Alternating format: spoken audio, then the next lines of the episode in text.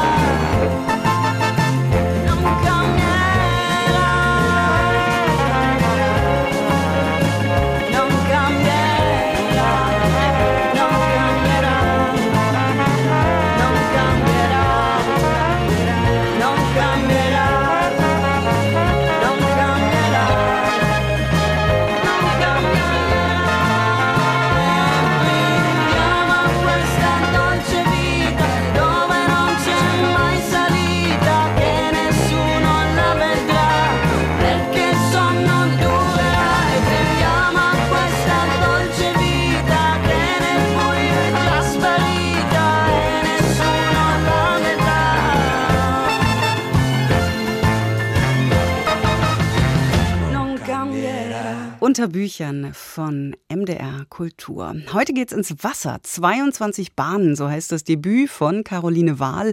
Und ja, was ist auf dem Cover? Eine Frau in rotem Badeanzug, die sich in die Nässe schmeißt. Passiert ja nicht ganz so oft, dass ein literarisches Debüt sofort nach Erscheinen Aufsehen erregt. Wer weiß, was es mit dem Cover zu tun hat? Nun denn, der 1995 in Mainz geborenen und heute in Rostock lebenden Autorin ist mit ihrem Roman Ein solcher Kuh gelungen, 22 Bahnen. Ich habe Rainer Moritz gebeten, sich das Buch für uns anzugucken und uns diesen Erfolg mal zu erklären. Guten Tag. Einen schönen guten Tag. Ja, was hat es mit diesem Buch auf sich? Wo spielt es? Wer spielt mit?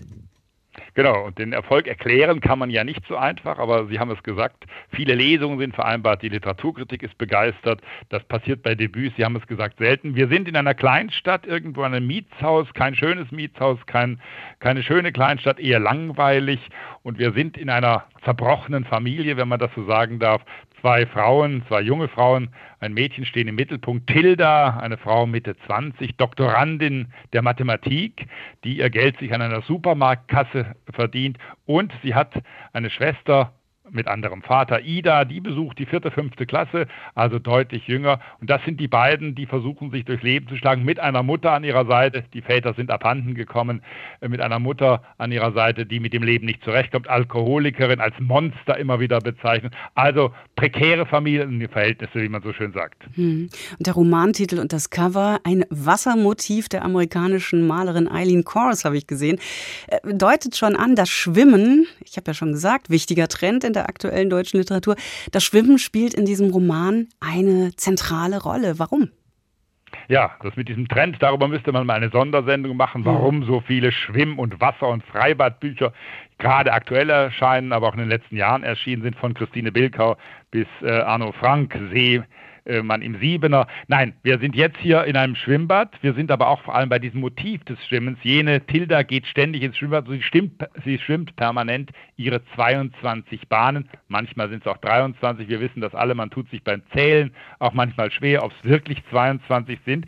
Das Schwimmen hat eine ganz besondere Rolle in diesem Roman auch. Es trägt quasi zur Selbstberuhigung dabei. Es ist ein Ritual. Äh, Tilda schwimmt jeden Tag. Die Schwester Ida schwimmt aparterweise nur, wenn es regnet. Also auch da gibt es Probleme innerhalb der Familie. Nein, es sind diese Momente, wo die Gegenwart quasi aussetzt, wo die Zeit still zu sehen scheint, wenn man im Wasser ist, im Schwimmen ist. Das könnte auch ein Grund sein, warum dieses Schwimmmotiv so beliebt ist in der deutschen Gegenwartsliteratur. Hm, kann ich total nachvollziehen. Ich meine, 22 Bahnen ist nicht so viel, aber ich muss sagen, Schwimmen während es regnet ist sehr, sehr toll. Ich denke immer dann so, ach, im Wasser ist man doch am trockensten. Ähm, Caroline Wahl, die baut in ihrem Roman so eine Art Selbstdeutung ein. 22 Bahnen sei eine Heldinnengeschichte und eine Liebesgeschichte steht da. Wer ist die Heldin und äh, wer liebt wen? Ja, der Reihe nach, äh, die Heldin soll ganz offensichtlich die kleine Ida werden, dieses 10-, 11-jährige Mädchen, denn es geht in diesem Buch darum, sich frei zu schwimmen, im wahrsten Sinn des Wortes, mhm. von der Mutter, herauszukommen aus diesen Verhältnissen, denn Tilda bekommt ein Angebot, als Doktorandin nach Berlin zu gehen, das heißt, sie wird diese Kleinstadt eventuell verlassen und nun geht es darum, ihre kleine Schwester sozusagen familientauglich zu machen, so selbstständig zu machen. Und diese Schwester hat Ticks, sie ist sehr schüchtern, sie traut sich gar nicht in der Öffentlichkeit aufzutreten. Das heißt, die Heldin soll Ida werden. Insofern ist dieser Roman auch eine Art Emanzipationsgeschichte, eine Freischwimmgeschichte. Das ist die Heldinnengeschichte, wenn man so will. Aber natürlich ist auch eine Liebesgeschichte hinein verpackt. Und zwar verliebt sich Tilda, unsere Doktorandin der Mathematik, in einen undurchsichtigen Russen namens Viktor. Sie war schon mal, das ist eine Art Geheimnis in diesem Buch, in den Bruder von Viktor verliebt. Der ist aber dann bei einem Unfall, das löst sich allmählich im Laufe des Romans auf, zu Tode gekommen. Da gibt es eine Art Schuldgefühl, die, das Hilda immer noch hat. Aber es gibt eben auch diese Liebesgeschichte. Es bahnt sich etwas an mit diesem merkwürdigen Viktor Wolko und unserer Tilda Schmidt, der Mathematikerin. Hm, 22 Bahnen, also so eine Art Befreiungsroman mit angedeutetem Happy End, wie Sie es schildern.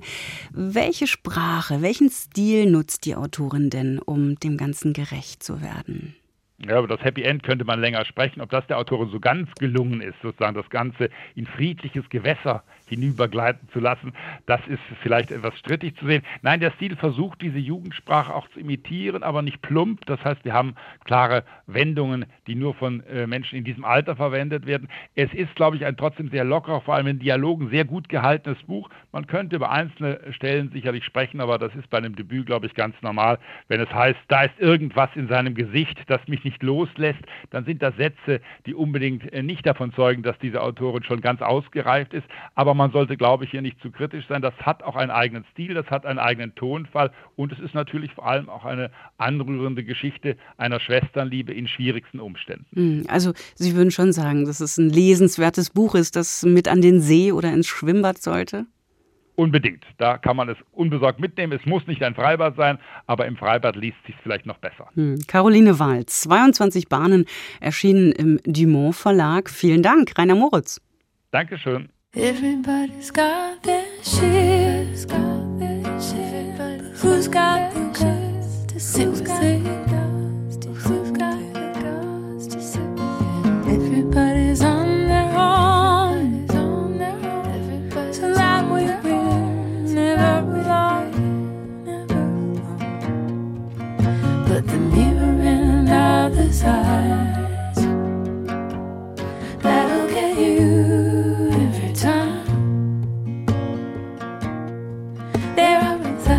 different way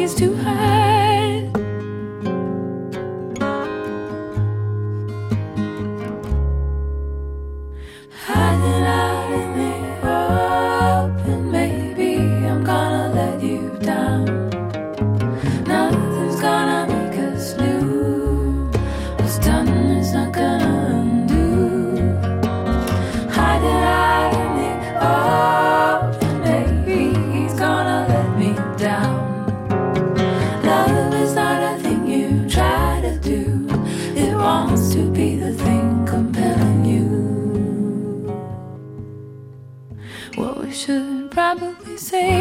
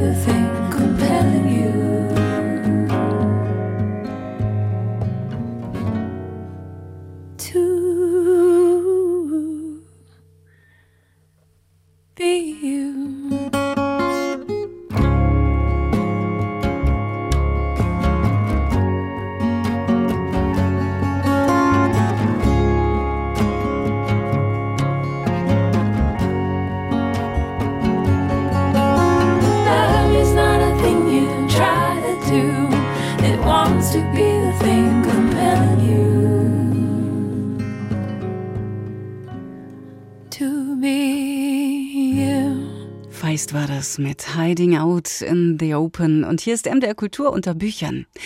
In einer Talkshow sagte sie, wenn ich keine Flossen an den Füßen habe, bin ich kein Mensch. Dann fühle ich mich nicht richtig wohl.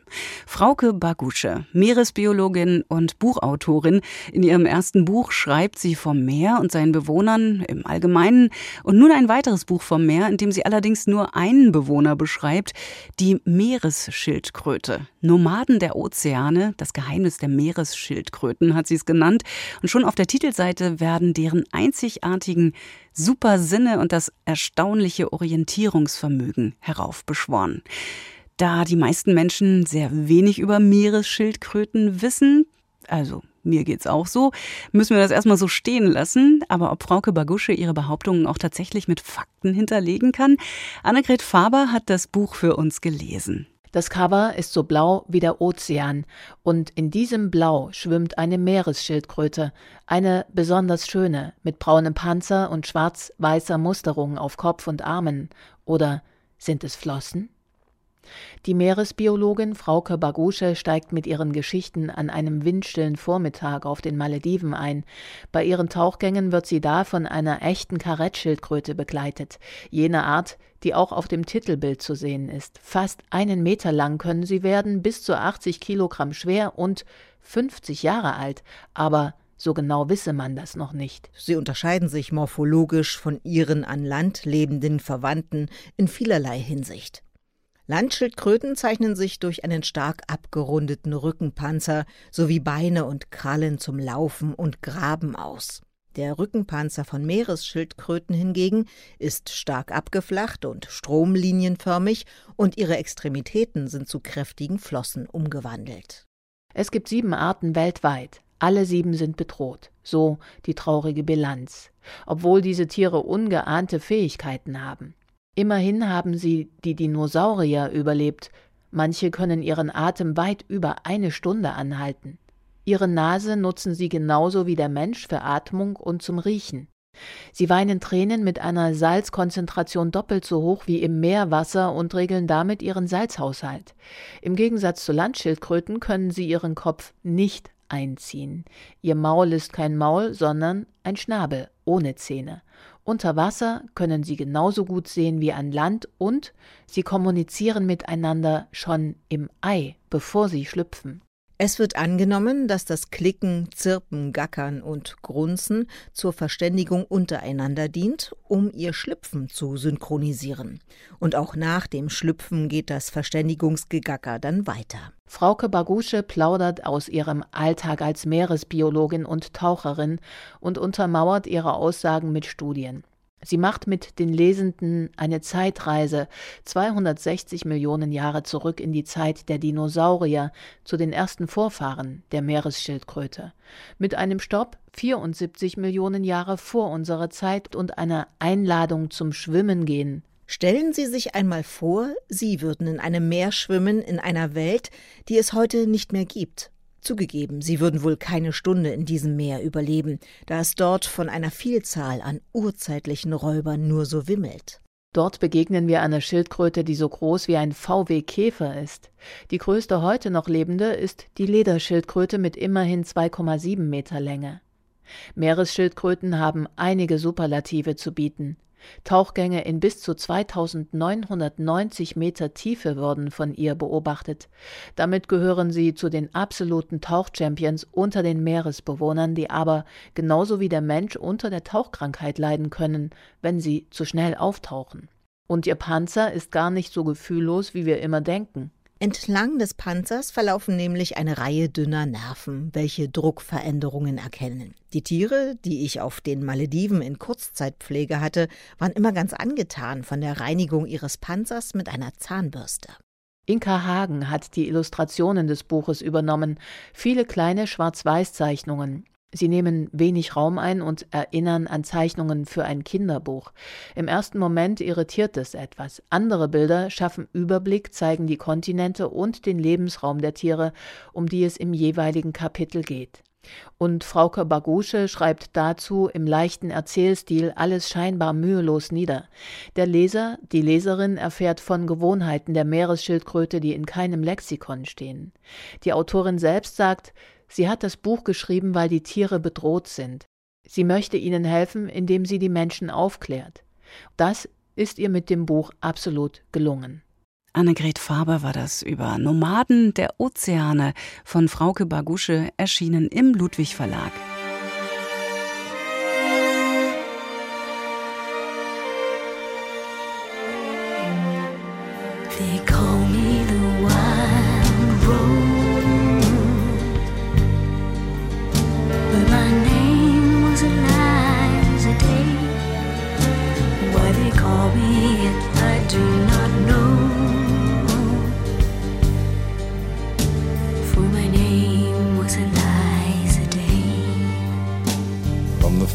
Day I saw her, I knew she was the one.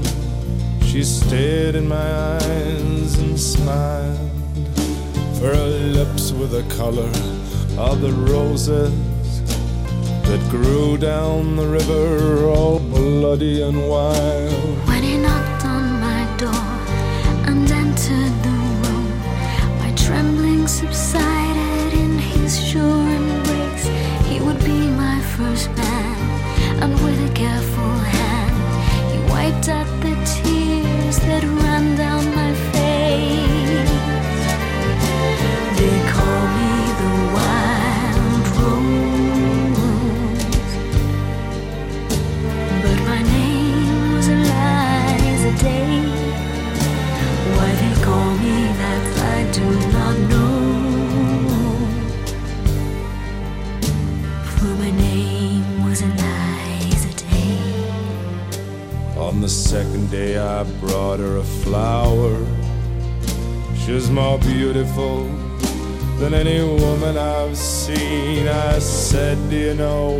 where the wild roses grow?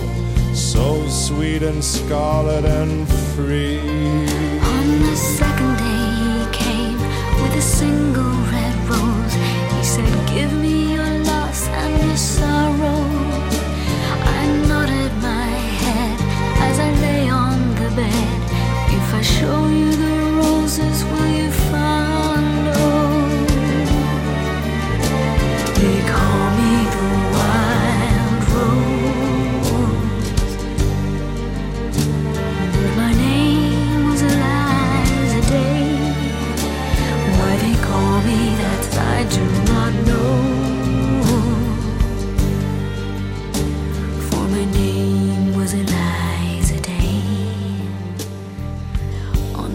Day, he took me to the river.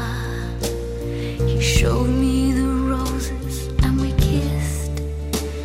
And the last thing I heard was a muttered word as he knelt above me with a rock in his fist. On the last day I took her where the wild roses grow. She lay on the bank, the wind lied as a thief, and I kissed her goodbye. Said all beauty must die. And I leant down and planted a rose between her teeth. They call me the wild rose. But my name was Eliza Day. Why they call me, I do not know.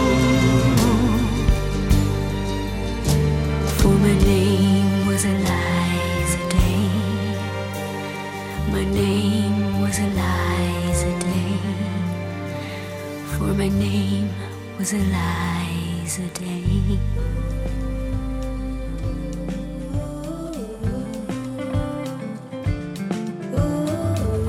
A day by the river is lovely with you. The water and sunlight brighten our view. The sun and our spirits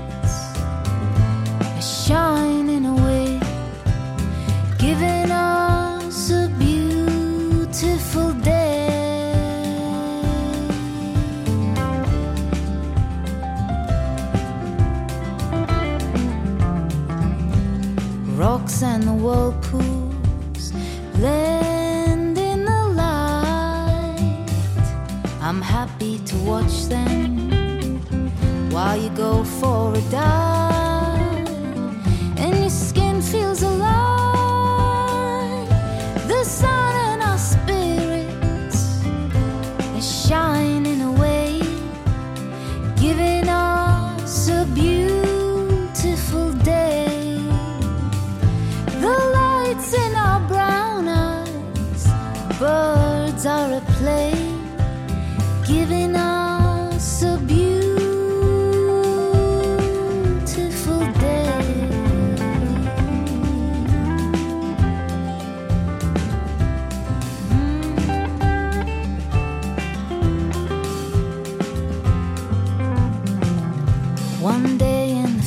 future, will come here to meet. I'm not afraid of the deep end while you lie in the heat, and the world feels complete. The sun and our spirits are shining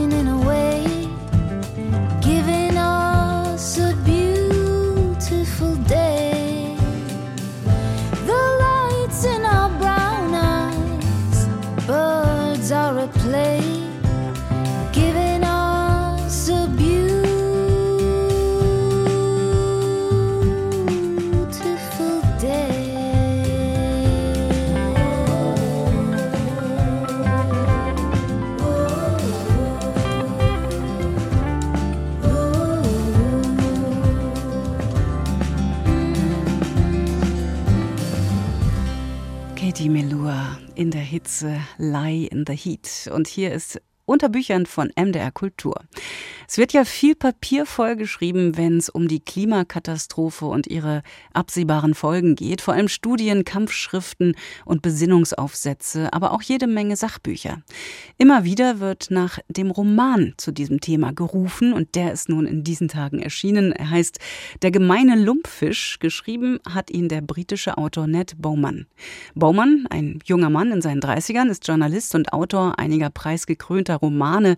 Buchtitel wie zum Beispiel Warum der Wahnsinn einer Niederlage vorzuziehen ist, verweisen schon auf seinen schrägen Sinn für Humor. Und auch der gemeine Lumpfisch ist genau genommen eine Satire über den Klimawandel, allerdings eine, bei der einem das Lachen im Halse stecken bleibt. Findet jedenfalls unsere Autorin Sabine Frank. Karen Brisant hat drei Monate an Bord der Varuna verbracht. Das ist ein Flugzeugträger, großes Minenschiff, dessen Unterwasserflotte am Meeresboden Ferromanganknollen wegfräst. Jedes der Minenfahrzeuge war 20 Meter lang, wog tausende Tonnen und sah aus wie eine Belagerungswaffe aus Mad Max. Sie grasten den Meeresboden ab, wie Rinder eine Weide. Karen ist Biologin und sollte in diesem Abbaugebiet am botnischen Meerbusen die letzte bekannte Population des gemeinen Lumpfisches erforschen, vor allem dessen Intelligenz. Bei bestimmten Logikrätseln sind sie besser als Schimpansen. Sie meistern ein Labyrinth gleich beim ersten Versuch. Sie erkennen sich selbst im Spiegel. Vor allem aber sind sie rachsüchtig. Ned Bowman hat die Handlung seines Romanes Der gemeine Lumpfisch nur wenige Jahrzehnte in die Zukunft verlegt. Die Naturzerstörung hat sich zugespitzt und so wundert es kaum, dass Karen just am Ende ihrer Forschungsarbeit erfährt, dass das letzte Brutgebiet der Lumpfische von einem Minenschiff gerade platt gemacht wurde. Für die Minengesellschaft ist es nur eine Lappalie, denn für diesen Fall gibt es sogenannte Auslöschungszertifikate. Damit kann man sich das Recht erkaufen, jede beliebige Spezies auszurotten, außer sie wird von Tierkognitionsexperten als intelligent eingestuft. In diesem Fall muss man nicht nur ein, sondern 13 Auslöschungszertifikate aufwenden. Auftritt Mark Halliard, der Umweltverträglichkeitskoordinator der Minengesellschaft. In dieser Eigenschaft verwaltet er den Topf mit den Ablassgeldern. Und genau dieses Geld hat er verspekuliert. Jetzt, wo der Lumpfisch weg ist, würde alles rauskommen und er ins Gefängnis. In deinem Trakt genügt ein einziger Mann, der sein Heimatdorf durch eine Überschwemmung oder die Großmutter an eine Hitzewelle verloren hatte, und ganz schnell landest du auf der Shitlist direkt neben einem Kindermörder. Und so begeben sich Karen und Mark, die Idealistin und der Zyniker, gemeinsam auf eine Odyssee, um vielleicht doch noch irgendwo eine Restpopulation des gemeinen Lumpfisches zu finden. Er, um seine Haut zu retten, und sie mit einem leicht irrsinnigen Plan, die Rachsucht des Fisches betreffend. Ned Bowman hat eine Satire auf den bevorstehenden Weltuntergang geschrieben.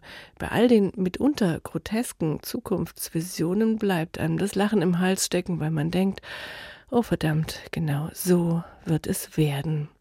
Zu einem Lager für Klimaflüchtlinge heißt es zum Beispiel, alle mussten vor den Waldbränden fliehen und alle haben einen gesichtsentstellenden Pilz bekommen. Jetzt sitzen sie in einem Lager fest, weil ihre eigene Regierung sie nicht zurückhaben will Und seit sechs Wochen regnet es Millionen toter Mücken auf ihren Kopf. Hier geht es zu wie in der verdammten Bibel. Bowman hat einfach alles zu Ende gedacht, was heute schon stattfindet. Nicht nur die Zerstörungen, sondern auch die große Geschäftemacherei damit. Der Wettbewerb zur Rettung der Welt gehört zu den härtesten überhaupt.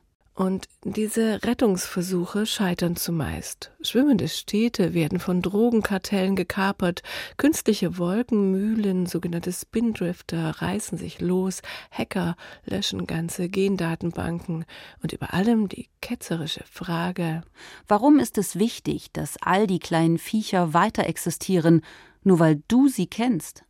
Sie hatten ihre Show. Millionen und Abermillionen von Jahren lang. Ned Bowman steht genau dieser Frage, wie er sagt, in jesuitischer Ratlosigkeit gegenüber. Vielleicht gerade deshalb ist sein Roman ein großes Buch zu einem großen Thema. Sabine Frank über Ned Bowman, der gemeine Lumpfisch, übersetzt von Marion Hertle, erschienen im Verlag Liebeskind. Und gleich hören wir noch ein Stückchen draus, nach Musik von Dota, kleine Havel-Ansichtskarte. Der Mond hängt wie ein Kitschlampion am Märkischen Firmament. Ein Dampfer namens Pavillon kehrt heim vom Wochenend. Ein Chor klingt in die Nacht hinein, da schweigt die Havel stumm. Vor einem Herrengesangsverein kehrt manche Krähe um. Vom Schanktisch schwankt der letzte Gast, verschwimmt der letzte Ton. Im Kaffeegarten Waldesrast plärrt nur das Grammophon. Das Tanzlokal liegt leer und grau, man zählt den Überschuss. Jetzt macht selbst die Rotundenfrau schon Schluss. An Booten flüstert's hier und dort, die Pärchen ziehen nach Haus. Es artet jeder Wassersport zumeist in Liebe aus. Noch nicken Föhren leis im Wald, der Sonntag ist vertagt.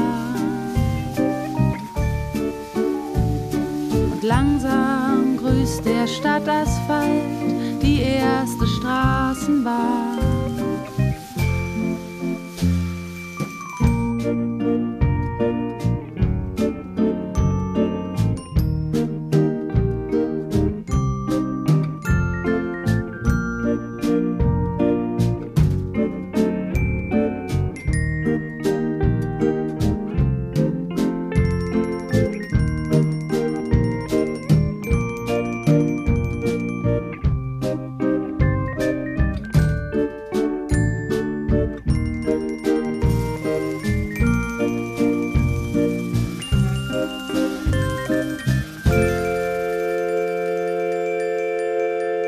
Und zurück vom Fluss Dota war das mit kleine Havel-Ansichtskarte.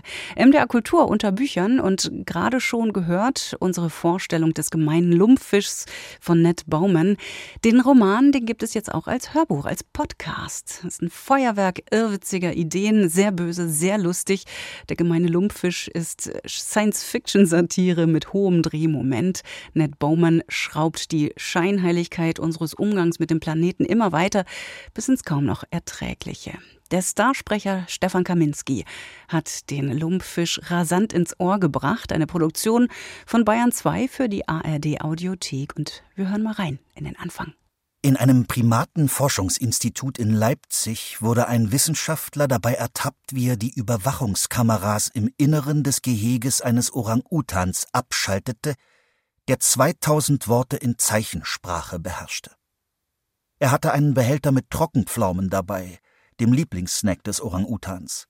Und diese Trockenpflaumen gerieten schon bald unter Verdacht, vielleicht weil sich der Wissenschaftler bei der Befragung irgendwie verraten hatte, oder weil beobachtet wurde, wie er des Öfteren nervös zu dem Behälter blickte. Also wurden die Trockenpflaumen untersucht. Und in einer davon war eine Pille versteckt. Tests ergaben, dass die Pille eine 4 Milligramm Dosis der erinnerungshemmenden Droge Bamaluzol enthielt. Mit anderen Worten, er hatte vorgehabt, dem Orang-Utan Roofies unterzujubeln. Als die Geschichte aufflog, liefen fast alle Vermutungen auf sexuelle Absichten des Wissenschaftlers hinaus, was weltweit zur Steilvorlage für Comedians wurde. Aber Karin Russin, die den Forscher bei einer Diskussionsrunde erlebt hatte und sich an seine Bemerkung über einen unbeschreiblichen Verlust erinnerte, begriff auf der Stelle, dass der Wissenschaftler nicht Sex mit dem Orang-Utan im Sinn hatte, sondern etwas weitaus Extremeres. Sie wollte gerade die letzten Fische in die Luft schicken, als Abdi an Deck gerannt kam, um sie zu warnen. Er zeigte nach Norden, in die Dämmerung. Eine Weile zuvor hatte Russin etwas am Horizont bemerkt, das sie für eine einzelne Gewitterwolke gehalten hatte. Der Nebel verdichtete sich, während mit der Dunkelheit schlechteres Wetter aufzog. Aber jetzt, da die Wolke näher gekommen war, konnte sie die drei hohen Pfeiler an der Unterseite erkennen, wie Schlote, die dem Meer die Wellen absaugten. Ein Spindrifter, der erste in ihrer gesamten Zeit im Baltikum. Ihre Frachtdrohne sollte eigentlich direkt nach Norden fliegen. So würde sie geradewegs den Kurs des Spindrifters kreuzen, wie Roussin klar wurde, und der würde die Drohne aus der Luft schlagen. Der Sturm, der um einen Spindrifter herum tobte, war nicht mit einem natürlichen Sturm zu vergleichen. Er war gewaltig. Nicht an Kraft, sondern hinsichtlich seiner Geometrie. Lummen und Silbermöwen, die den grimmigsten Winterstürmen völlig ungerührt begegneten, wurden herumgeschleudert wie Altpapier. Derartige Winde waren ihren Flügeln fremd. Und diese Drohne, die in der Regel bei Starkwind einigermaßen zurechtkam, würde nicht einmal erahnen, was sie vom Himmel geholt hatte. Auf dem Bildschirm ihres Telefons leuchtete immer noch die Flugbahn der Drohne auf, also schaltete sie das Overlay an, das ihr die Schiffe in der Nähe anzeigte. Abdi deutete auf den Spindrifter, der auf der Karte nur ein weiterer anonymer weißer Punkt war. Sie veränderte die Flugbahn, so dass die Drohne in sicherer Distanz östlich daran vorbeifliegen würde. Danke, sagte sie und berührte seinen Arm. Sie sah sich den Kurs des Spindrifters noch einmal auf der Karte an. Irgendwie sieht es aus, als würde er direkt auf uns zukommen. Er wird uns nicht rammen, sagte Abdi. Wie nah er uns kommt, dürfte ihm aber ziemlich egal sein. Jedenfalls willst du dann wirklich lieber drinnen sein. Eindeutig. Die Varuna ist immerhin fast so groß wie ein Flugzeugträger, dachte Russin. Und wahrscheinlich würde der Spindrifter bei einer Kollision den kürzeren ziehen. Was irgendwie auch schade war. Denn auf gewisse Weise gefiel ihr die Vorstellung, wie die Varuna in Scheiben geschnitten wurde. Vielleicht nicht unbedingt, während sie an Bord war, Trotzdem war das hier ein Schiff, das es verdiente, zu sinken. Wenn der Spindrifter es irgendwie außer Gefecht setzen könnte, wäre das eine deutlich effektivere Abendbeschäftigung, als ein paar Seevögel in die Irre zu schicken. Der gemeine Lumpfisch. Wie es weitergeht und überhaupt alle 13 Folgen des Romans, gelesen von Stefan Kaminski, jetzt zu haben in der ARD Audiothek.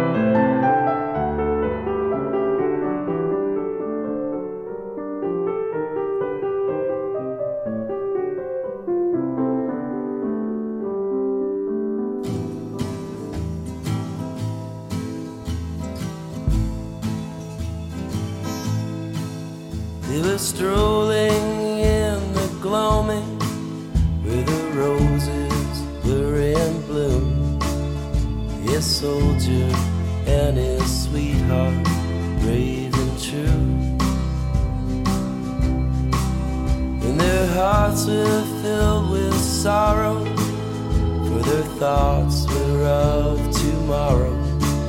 As she pinned a rose upon his coat of blue. Do not ask me,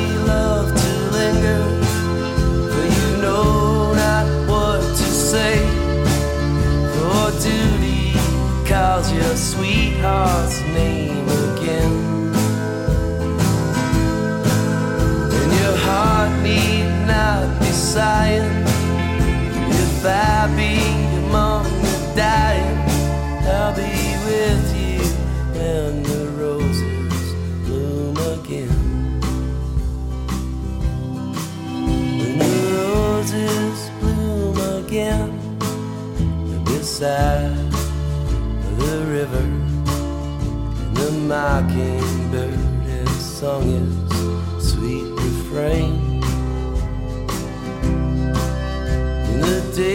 of old lang syne, I'll be with you, sweetheart mine. I'll be with you when the roses bloom again.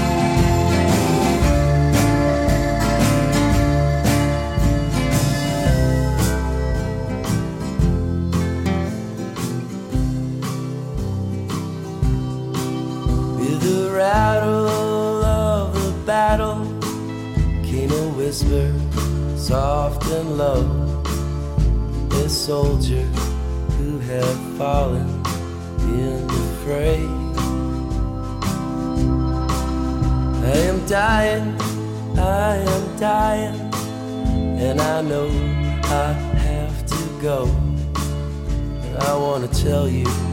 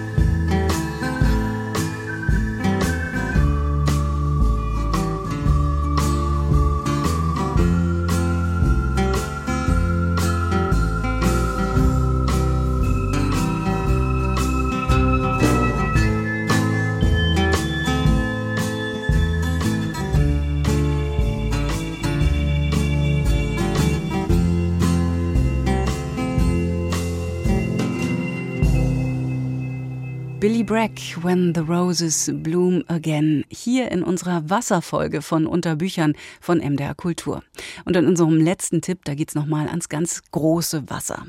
Als Gerd Heidenreich 1991 das Amt des PEN-Präsidenten antrat, befürchteten viele, dass seine literarische Arbeit drunter leiden würde. Aber Gegenteil war der Fall. Während seiner Amtsperiode veröffentlichte er den Erfolgsroman Die Nacht der Händler. Danach eroberte er mit Werken wie Der Geliebte des dritten Tages und Abschied von Newton die Gunst vom Publikum. Jetzt präsentiert der Künstler unter dem Titel Das Meer ein Buch, das parallel als Audio erschienen ist. Ulf Heise stellt beides vor. Ich liebe das Meer wie meine Seele. Oft wird mir sogar zumute, als sei das Meer eigentlich meine Seele selbst. Dieser Satz aus Heinrich Heines Reiseberichten von 1826 dient Gerd Heidenreich als Aufhänger für sein Langgedicht Das Meer, das jetzt in einer vom Autor selbst gesprochenen Fassung vorliegt. Der Künstler, der einst eine Karriere als Moderator beim Bayerischen Rundfunk startete, liest seine Texte mit der für ihn typischen sonoren Stimme, in der sich stets eine Spur Melancholie entfaltet, etwa dann, wenn er eine Hymne auf sein Lieblingsgewässer anstimmt.